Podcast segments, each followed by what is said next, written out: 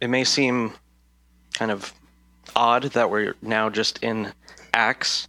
We were in the Apostles' Creed, and then we celebrated uh, that. That series lasted 13 weeks. We had an introduction, and then the creed is divided up into 12 statements or 12 sections. So we looked at that creed as the foundation of apostolic Christianity. That is, what does the Bible say Christianity contains? And so we spent 12 weeks looking at that, and then we celebrated both Ascension and then Pentecost. And last week we looked at what happens after Pentecost with Peter and John uh, going before the Sanhedrin after they heal the man at the temple. And one of the things that we're doing in these in these teachings, one of the things that we're attempting to do at least, is to form uh, in our in our minds a clear understanding of everything that the Bible says Christianity is about. And last week we had noted how that includes a few things. One of the things was that uh, it it included a history informed gospel. That is, when Peter stood up and made his defense, he didn't just state that man fell and Jesus came and died and that undid the curse and he he went through the entire history in summary form of what God had done with choosing the people of Israel by first calling Abraham and then dealing with Moses and then talking about what happened through the kings so on and so forth. Peter does not have a history agnostic or a, or a history ignorant gospel. He has a gospel that is rooted and grounded in history. And the reason that was important was because Peter and all the other apostles are making the point that even though God was faithful to Israel, they had rebelled against him. That's what here we see in Stephen in Stephen's message, he does the same thing. So it included a history informed gospel. But the other thing is, Peter includes a warning of judgment. He, he stands up and he declares that that there's a judgment that's coming against Israel. And one of the, the elements of, of the gospel that we also need to preach today is uh, a warning of judgment. We saw so it had a history informed gospel, it had a judgment or a warning of judgment, it had a call to repentance, to follow in faith and be baptized in the name of Christ. And then finally, Peter makes the central, most important point that we talked about last week was the exclusivity of salvation alone through the name of Jesus Christ. So last week we, we had kind of covered those things, and that was the capstone on Pentecost and Ascension and, and the Apostles' Creed. So we kind of just find ourselves uh, running through the book of Acts, and, and I think it's really helpful because we are going into a time as a church of intense evangelistic focus, being with this, uh, beginning with this vacation Bible school. But right after the vacation Bible school uh, ends, and that season is kind of done, there's going to be two focuses of the church externally. There's going to be the uh, Whiz Kids and uh, Kids Rock House and the, the ministry to children, and then there's going to be the, the ministry at Wright Campus Fellowship or Wright State University, which we call Rock Campus Fellowship. So there's going to be those two emphases, both the ministry to children and a ministry to, to young adults. And so it behooves you as a member of this church to begin to think about where are the holes in your gospel. That is, if someone at Rock Campus Fellowship came up to you and asked you why you were a Christian, what would you say to them? So that's why we've been going through the Apostles' Creed and, and focusing these last few weeks on gospel effectiveness in, in witnessing and in preaching. Uh, one of the things that we believe in this church is that God gave the fivefold ministry that is apostles, prophets, evangelists, shepherds, and teachers, not to do stuff in the church, but to build up the saints, to equip them for the work of the ministry. That is, your goal as a Christian, as a member of this church, is not to get your unsaved friends to come to church, although that's a good thing to do. That probably would be beneficial for them. But your goal is to become someone who can share the gospel with that person.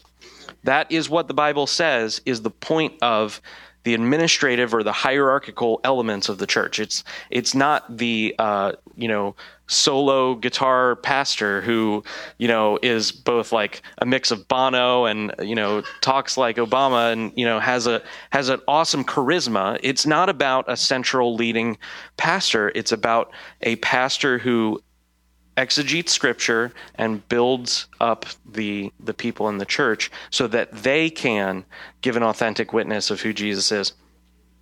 So uh, we looked at those things last week, and um, this week we're going to continue with those same elements. We're going to look how it's not just the apostles, but now it's the disciples who do the same things as the apostles. And it's important for you to see that it's not just the it's not just Peter and John uh, and and James who are you know doing these things as the apostolic the, the the twelve.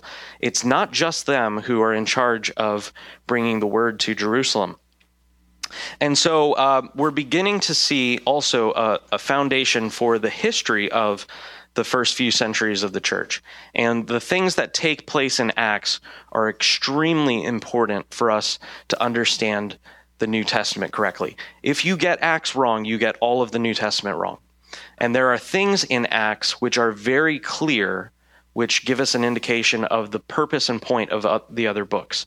That is the Pauline epistles, the you know epistles from Peter and John, and and then finally the the prof, prophetic word uh, of judgment that comes from John the Revelator, which we call the Book of Revelation. So, um, with that in mind, we're going to look at three areas today from this passage. Uh, the first area, last week we had talked about the apostolic power, that is, Peter and John uh, raised that lame man up and, and he was healed instantly. The apostolic power that goes with and is corollary to apostolic preaching. So, with that foundation from last week, we're going to look at apostolic effectiveness. That is, what happened in the early church, why was it the case that they uh, were so effective? We're going to look at the prophesied destruction of Jerusalem, uh, which is a major core tenet of the New Testament, in which this passage uh, that we read today uh, highlights. And then we're going to look finally at how Stephen, in his life, just as in his death, was a faithful witness of who Jesus is. So with that in mind, let's let's get into it. So if you remember from the reading, there's a situation at hand, and the problem is that there were these Hellenistic Jews, that is Greek uh, influence or culturally Greek Jews, and then there were these Hebrew Jews, you know, Jewish, you know, Jew of Jew kind of thing Jews, uh, and they're both living together in this new community. There's these two separate groups and there there's Greek widows and Hebrew widows. They're living together in the church, and someone complains that we're not getting the fair shake of the funds that are that are given that the church has pulled together to help fund and take care of their weakest members. Basically, what this is is this is the church fulfilling the law where it said that you know uh, the the kinsman redeemer had to come and rise up a name for his brother and take care of the orphan and widow. This is the church beginning to fulfill the law. And so they're they're starting to take care of these these widows in an intentional way, and some sort of dispute arises. And the apostles react to this dispute with extreme clarity. They say, It's not fitting for us that we should give up the preaching of the word of God to handle this problem. And what they do is they tell the apostles come to the church and the, the disciples, and they say, appoint for yourselves seven men of good repute. So they basically, this is, I mean, if you were ever looking for a biblical basis of democracy, if you wanted it only from the New Testament, this might be the only one you get. They, they ask, the, the apostles come to the disciples and say, appoint yourselves representatives who will take care of these issues for us because it's not proper for us to deal with them. It, it actually is the case that it is improper. It would be a sin for the apostles. Can you imagine Peter, the the most articulate uh, now after the Holy Spirit has fallen at Pentecost, the most zealous of all the apostles. Can you imagine what a waste it would have been for the early church if Peter would have gone around and made sure that all the widows were getting their proper portions of the communal fund that they had established to take care of widows? Now, in the apostles saying it's improper for them to to stop the preaching, they do not say that it is unimportant that these widows get the, the, the money that they need or the food that they need. They say it's important, but it's not right for them.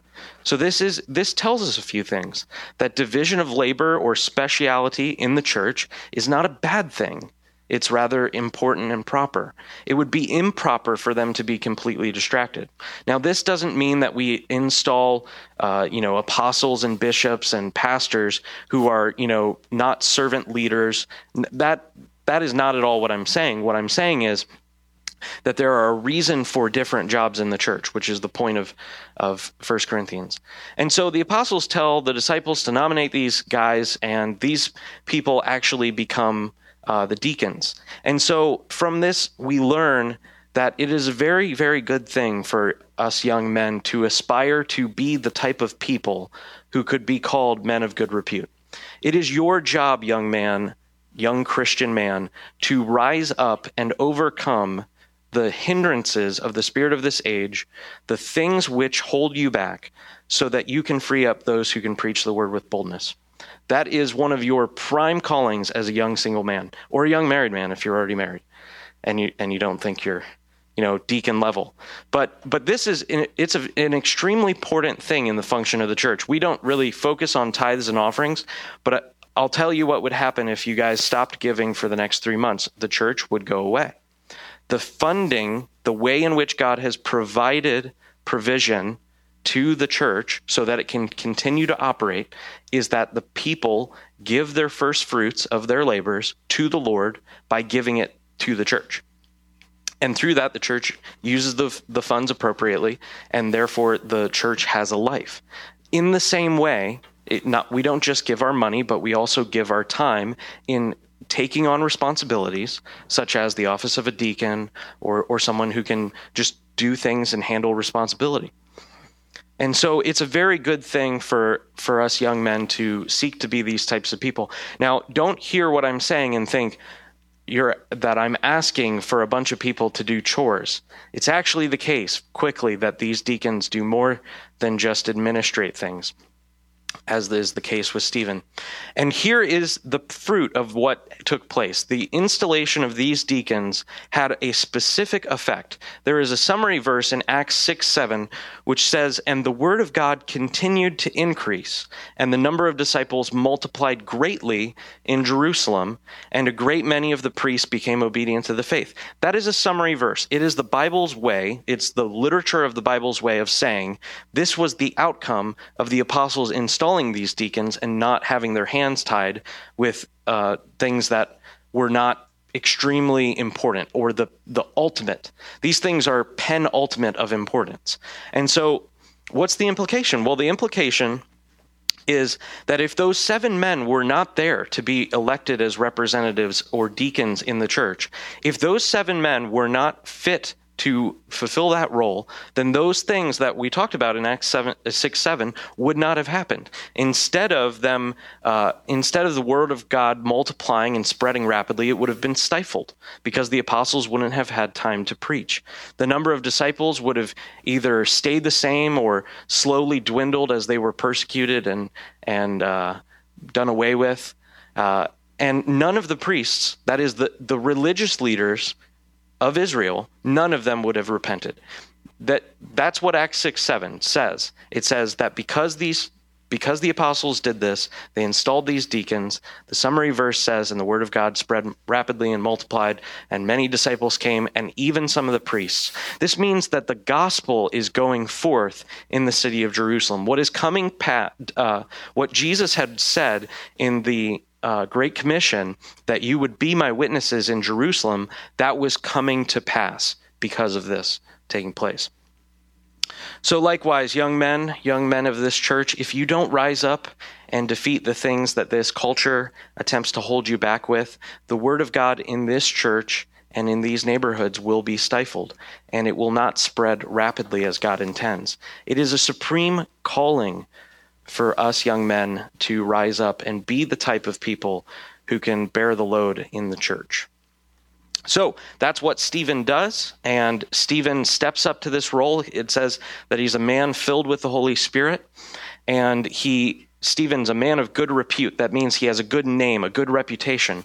People think he's trustworthy. He's he's not a, uh, a swindler. He's not a thief. He's he's a responsible man. We don't know his age, but it, it seems that he's a young guy. And so Stephen uh, begins to preach just like the apostles. Now, this is kind of a, a funny thing that's taken place, but it actually makes sense. Um, Stephen begins to preach, and in that preaching, he includes what we talked about earlier that, that apostolic preaching includes a warning of judgment. The warning of judgment that's coming. It's God's mercy that he tells the people who are under judgment that the judgment is coming, and he gives them a chance to escape. And so Stephen goes around and it says that he was doing many great signs and wonders. Now if you if you think about the development of the book of Acts, you see Jesus doing miracles and then disciples did miracles as well. And then Peter and John do a, a great act, a sign and a wonder, demonstrating that Jesus is the Christ. He is God in the flesh. And then Peter and all the other apostles, they lay their hands on the uh, these deacons, these seven guys, and these men in turn begin to show the fruit of apostolic preaching and apostolic power. Power. That is, they had begun to do the same things that the apostles had done before them. So this is no mere uh, administrative duty that these deacons are taking on.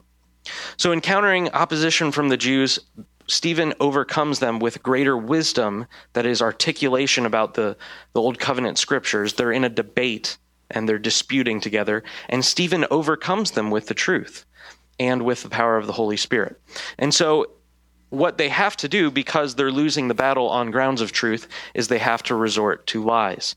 The Jewish uh, opposition that day resorts to lies, and it says in Acts 6 13 through 14, and they set up false witnesses who said, This man never ceases to speak words against this holy place and the law. For we have heard him say that this Jesus of Nazareth will destroy this place and will change the customs that Moses delivered to us. So they they uh, bring these false witnesses. Now, the person who said they were false witnesses was Luke, because Luke wrote the book of Acts. So Luke calls them false witnesses. So why are they called false witnesses? We're going to answer that question in a second.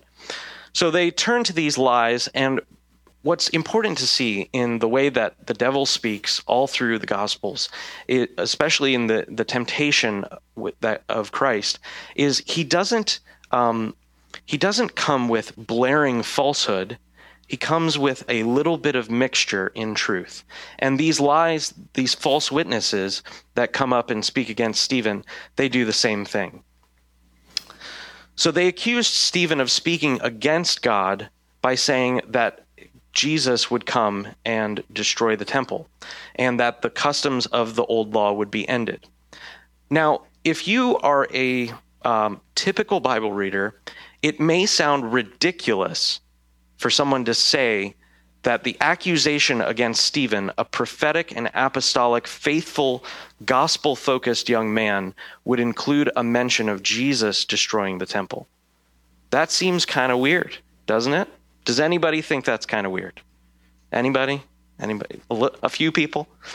Now, why why is it the case that you think it's weird? Well, the the reason is is because uh, there's a little bit of falsehood mixed with a little bit of truth in their false witness against Stephen that day.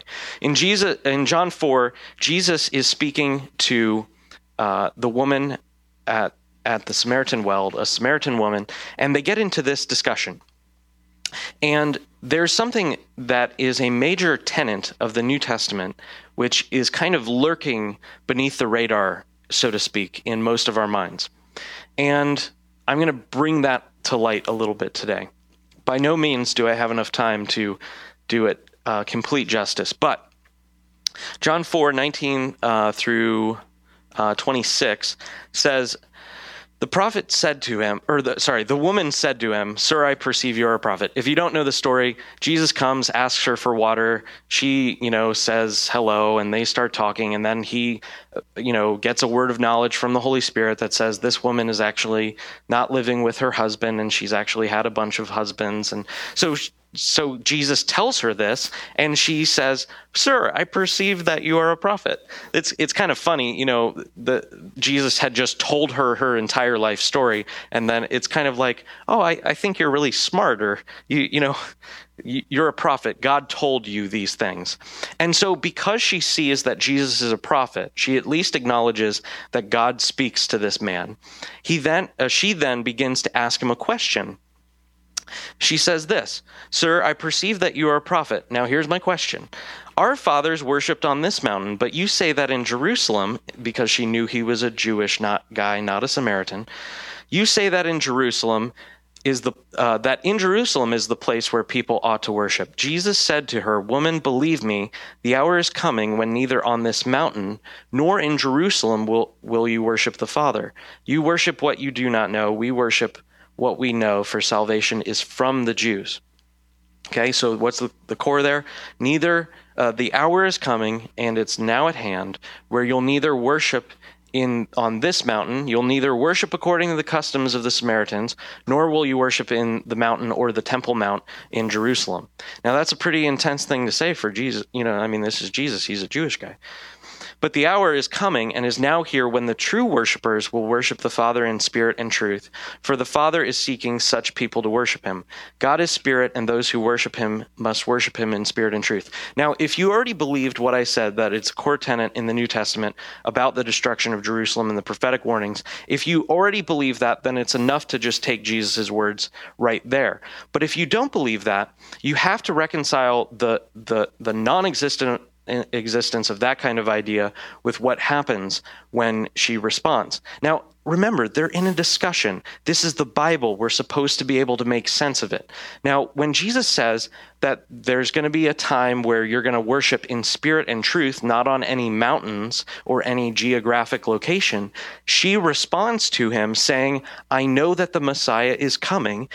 That is, he who is the Christ. That's from the, the author of that book when he comes, he will tell us all things. It is a complete non sequitur for her to say, you just said that Jerusalem, uh, that no one's going to worship in Jerusalem any longer, nor in Samaria, but now we're all those who are the children of God. We're going to worship in spirit and truth. It is a complete non sequitur for her to say, I know that the Messiah is coming, unless in the Samaritan understanding of the prophecies of the Messiah, that that would include the removal of worship exclusivity in Jerusalem. If if you don't get that, then then this passage makes no no sense. Why would she say, "I know that the Messiah is coming"? As in, like it's kind of like Jesus said to her, uh, "When when it rains on a sunny day, there is a rainbow," and you know she would have said, "Yes, I know. God promised that a long time ago." That's basically the effect of what she's saying. And it gives us some insight into what the understanding of the Messiah was going to be. Jesus says to her, when she gets it correct, I know that the Messiah is coming, and when he comes, he will tell us all things. Now, she already knew that this was going to take place, that there was going to be some dispersion of the worship of Yahweh throughout the earth. So when she says, I know that he will tell us all things, it's not just tell, it's also bring about. And so uh, this happens over and over and over again. So um, oh, I already covered that. So again, Matthew 24, 1 through 2. Let's look at another passage. We don't have time. If you if you want to search this out, read in one setting, Matthew 22 through 28 in one time. You'll notice it everywhere. Um, I'm, I do not have it in the slides, but what happens when the crowds cry out, "Crucify him! Crucify him!" to Pilate, and he says, Pilate says, "This man did nothing wrong." The the the the people who say, "Crucify him! Crucify him!" Their response to Pilate's question is, "Let his blood be on us and on our children." That means that the blood uh, vengeance that comes against Jerusalem because they killed Christ, that comes on them and their children in only one generation. So, Matthew 24, 1 through 2, Jesus left the temple and was going away, but when his disciples came out to point to him the buildings of the temple, uh, he answered them. He said, You see all these, don't you? Truly I say to you, there will not be one. Uh, there will not be left here one stone upon another that will not be thrown down.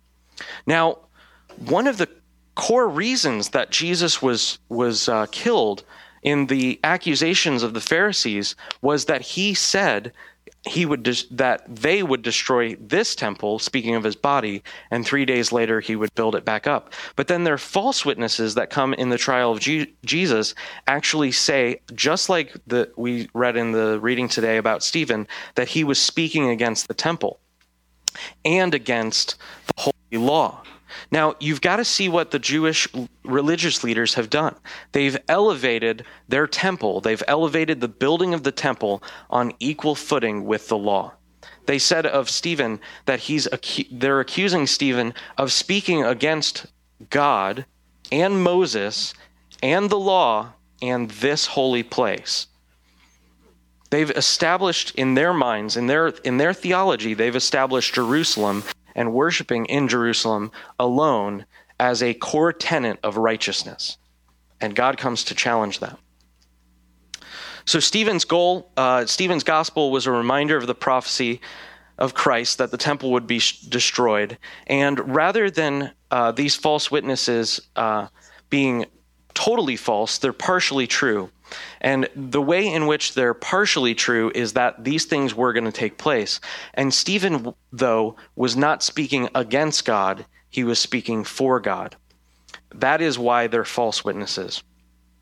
The partial truth that these witnesses help us to understand is that, in a way, the coming of the Romans in 70 AD is a type of judgment coming of Christ.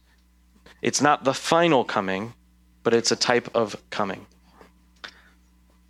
So we claim today to be Bible believing Christians, and um, we we talk about how we believe in the Bible. And it's true, we should. We should believe in the Bible. But it's my opinion that this is one of the major themes of the New Testament.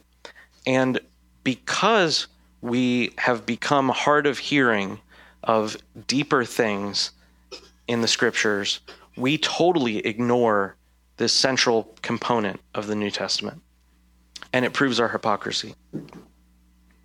The fact that God has dealt justly with the city of Jerusalem should give us cause to fear and tremble before him. It should cause us to think if God has treated his people who we are now his people, in this manner, if he's dealt with them in a righteous way, yet after time and again sending them prophet after prophet and and finally the Son of God, and then after that the apostles, whom they all killed and persecuted, who are we to remain in our sins of idolatry, whatever form they take? It should cause us to tremble and fear before the Lord and see him as holy and magnificent. One of the, the meanings behind uh, the stone which the builders rejected, he has become, become the cornerstone, and this thing that he has done is marvelous in our eyes. When you begin to see this element of the New Testament, you will begin to see a God who is much more marvelous than simply just coming in the flesh, dying. I mean, that's amazing, but the idea that God would be faithful to his own word, to keep the judgments that he had prophesied. So, who are we to practice licentiousness and to treat the grace of God in contempt and to sin against Him? It should cause you to tremble and fear before the Almighty because of what He's done. And it is a glorious, marvelous thing. So, this is what Stephen is talking about. Now, we know that Stephen had to talk about the types of things that the apostles had said earlier in Acts 2 and Acts 4. The reason was because in Acts 2 it says that all the disciples were continually devoting themselves to the apostles' teaching. That doesn't mean that they were just doing a lot of Bible studies. They were listening from the apostles who had just received the Holy Spirit, who Jesus said would tell them all things and lead them and guide them into all the truth. And so the Holy Spirit has come and he's fallen on the apostles. They then begin to explain the Old Testament in light of the full fulfillment that came about through the life of Christ. And so they're teaching these disciples. So we don't specifically know what Stephen had said earlier before these false witnesses show up, but we have to conclude that it would have been basically a parrot of Peter. And so this is what Stephen does. He receives the Holy Spirit through the laying on of hands. That took place when the apostles had prayed over the deacons for the specific call of administrative duties in the church. And then Stephen goes on to do the same types of things that the apostles had done. The Spirit has this effect. When he comes into a believer's life, they begin to understand the scriptures. They begin to teach their their neighbors uh, about the gospel. They begin to show the fruit of of the Holy Spirit. And so this is what this is what Stephen is doing. He's bringing a history informed gospel and a warning of judgment and a proclamation of Jesus as Lord and Christ. And this is the end goal of this sermon is that you would see that in Stephen's life and in his death, he shows Jesus Christ as supremely valuable. So Stephen in his in his uh, response to their accusation, accusations. He's brought before the religious leaders. You can you can just say it's the Sanhedrin over the even though it doesn't say it's the Sanhedrin. He comes before all these elders of the Jewish people and they ask him, um, you know, what's going on, Stephen? What are you saying? Make a defense. And he does. He begins with Abraham and he talks about how God had called Abraham when he was in Mesopotamia not in Jerusalem, when he was in Mesopotamia, and how he had dealt with Joseph in Egypt and dealt with Moses in Egypt and brought them and promised them a land which God then faithfully brought them to. And in so doing, in, in, in demonstrating God chose Abraham and God chose Moses, he then highlights that the people of God rebelled against Moses, even though God had chose them, had chose him. And the same thing goes on uh, over and over again in the Old Testament. And so Stephen is providing a summary of God's God's righteous anger and indignation towards the people of Israel. This is uh, the full explanation of the the parable that Jesus uh, said about the the vineyard and the landowners. If you've ever heard that parable but not understood it, the the vineyard is rented out to someone, and then the the owner of the vineyard says sends people to go get the fruit out of the vineyard. But the landowner or the people who are renting, every time the landowner sends one of these guys, they beat him up. And then finally he sends his son and they kill him. Now, Jesus then goes on and says, What do you think the landowner will do to those evil renters? He will bring those wretches to a wretched end. That's that's the point of that parable. Um, so in so doing, Stephen's message that day showed the rebellion of idol- and idolatry of Israel, the exaltation of the exclusivity of worship in Jerusalem as a thing, a merit of righteousness, rather than uh, doing the law from the heart with joyfulness. And even though God had given the law, even though they prized this thing, he says that they didn't keep it. They didn't do the law. So just as the religious leaders turned to persecute Christ, because of these accusations against the, the unfaithfulness of Israel, so also they turn against Stephen. And this is where uh, Stephen becomes the first martyr. Uh, if you've ever heard the word martyr or martyrdom, someone who's died for the faith, it literally means in the scriptures the faithful witness. When Jesus in Revelation 1 is called the one who is faithful and true, or the faithful witness, that word there in the Greek is actually martyr. And the reason it's the word martyr is um, Moses. No, no, nobody? Did I? Okay. Terrible joke. The reason it's called the word martyr is because the end result of giving a faithful witness about the things of God is death. That is, he Stephen was killed because not because he was being an ignorant jerk or or rude. He he was killed because he was being true to what God had said. So in Stephen's very uh, in in Stephen's witness that day, he was faithful all the way to the very end, and we see this uh, taking place. The life and death of Jesus is now in some way represented in the life and death of Stephen. And no, I'm not saying that Stephen accomplished the atonement. But what I'm saying is that we as Christians are to live out our faith as imitators of Christ. Matthew 26, 63 through 64. But Jesus remained silent, and the high priest said to him, I adjure you by the living God, tell us if you are the Christ, the Son of God. Jesus said to him, You have said so. As in, um, he's saying it's plain. But I tell you, from now on you will see the Son of Man seated at the right hand of power and coming on the clouds of heaven. What Jesus is doing, Jesus as the great prophet, Jesus being prophet, priest, and king, as the great prophet, he is prophesying that the only way the religious leaders will see Jesus from now on is from his ascended uh, place at the right hand of the Father, and the phrase coming on the clouds of heaven is a phrase that describes executing judgment with power and authority. And so Jesus is telling these religious leaders, You are only going to see me after I die and defeat death and defeat Satan. You're only going to see me from now on as being exalted and lifted high and magnified. And so Jesus tells them this is going to take place. And then this is what happens with uh, with Stephen. So, just for background, if you're unsure, the seat at the right hand is the position of authority and power. One who is said to sit at the right hand is a delegate ruler and an executor of authority. If you remember, Moses had risen to a position of prominence at one time. Uh, Disney made a movie called The Prince of Egypt. He was he was the prince of he was at the right hand of Pharaoh. This is uh, over and over again. It's Old Testament language to describe someone who has extreme power and authority. That is, whatever Moses does, Pharaoh has done. That's that's the kind of effectiveness that the person sitting at the right hand has. So when Jesus prophesied that he would ascend to the right hand, he was actually asserting his equality with the Father, which was the very thing that he was being accused of and um, that the Jews had seen as or had had thought was heresy or or an abomination.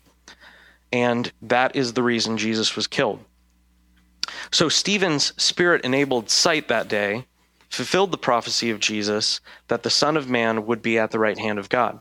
When he tells the um, the religious leaders in Matthew 26 that you'll only see me, he, he's not saying that they're going to have an ecstatic spiritual vision, but that in all their dealings with the Christians going forward, Jesus will be seen as the one who with power and authority. And so Stephen lives true to this revelation that he had concerning the Christ. Stephen not only had known that Jesus was both Lord and Christ and had ascended and the Holy Spirit had come, but in the moment he has a spiritual ecstatic, you know, what we call an ecstatic vision. That is, the Holy Spirit opened up Stephen's eyes to see through the heavenlies, just like John the Revelator in John 1. And Stephen sees through the heavenlies and sees the Son of Man, that is Jesus, in his glorified, ascended, reigning state. And he gives a pro, and, and Stephen says what he sees. And so in his death, he imitates his master. Just as the crowd cried out, Crucify him, speaking of Christ, so also this crowd comes after Stephen. It says that they screamed aloud with one voice. And when he spoke further, they actually put their hands on their ears. They were ignorant and deaf to what Stephen was saying. Their outside, their inner deafness became their physical outward deafness as they put their hands over their ears and they rushed at him. Just as Jesus suffered outside the gate of Jerusalem, that is in Hebrews 13 12, it says that he was taken out of the gate, which speaks of the Old Testament understanding of the um, the scapegoat. Uh, so also Stephen is pushed out by this angry mob. It says they literally push him out of the city. And knowing that he about, is about to die, Stephen is feeling these rocks being hurled at him. Stephen entrusts his spirit to God. Whereas Jesus had said, Father, into your hands I commit my spirit, Stephen says, Lord Jesus, into your hands I commit my spirit. And like Christ, Stephen, in his death, being filled with the Spirit of grace and truth, prays for mercy on those who are killing him. Whereas Christ had prayed, Father, forgive them, for they know not what they do, Stephen prays, Lord Jesus, do not hold this sin against them. And these words and parallels are not a literary trick, they are extremely significant. This is the Bible's way. The Bible only has one way of speaking in it. It has the way of speaking of literature. And in this way, both the true account of Stephen's life and the true recording by the hand of Luke, the physician, demonstrate that Stephen was completely faithful to the end of his life. And he, in his death, as well as in his preaching that day, was testifying that Jesus was not only Lord and Christ, but also equal with the Father. So that is why, young men, I tell you to rise up and overcome the things that this age is trying to put on you with pornography and lust and greed and all of these things that keep us in the murk and the mire of, of base living. If we will get rid of those things and throw them away, God will shine upon us. And it's not only the fact that we take a step toward Him, but He also takes steps toward us. And that is the grace that's found in His Word, His Holy Spirit, and in the church. And it's also found when we experience Christ at the table in communion. So, with that, let's take the Lord's Supper. Father, we thank you for your wonderful word. We ask you that you would open our eyes to the beautiful things of, of Scripture. God, we ask you that we would not be settling for lesser forms of entertainment and distraction, but that we would see the themes of your book as beautiful and holy. You are a glorious, just God who executes judgment, even though you're a God of tender, sweet mercy, showing compassion to thousands and thousands of those who call on you. Lord, we ask you that you would forgive the church in America of the sin of ignorance of your word, and that you would fulfill in us a, a deep hunger for your scripture to be made alive. God, we ask for a restoration of the apostolic power and preaching that accompanied your first century church. Lord, we ask that you would help us be able to articulate the gospel with boldness and clarity. In Jesus' name, amen.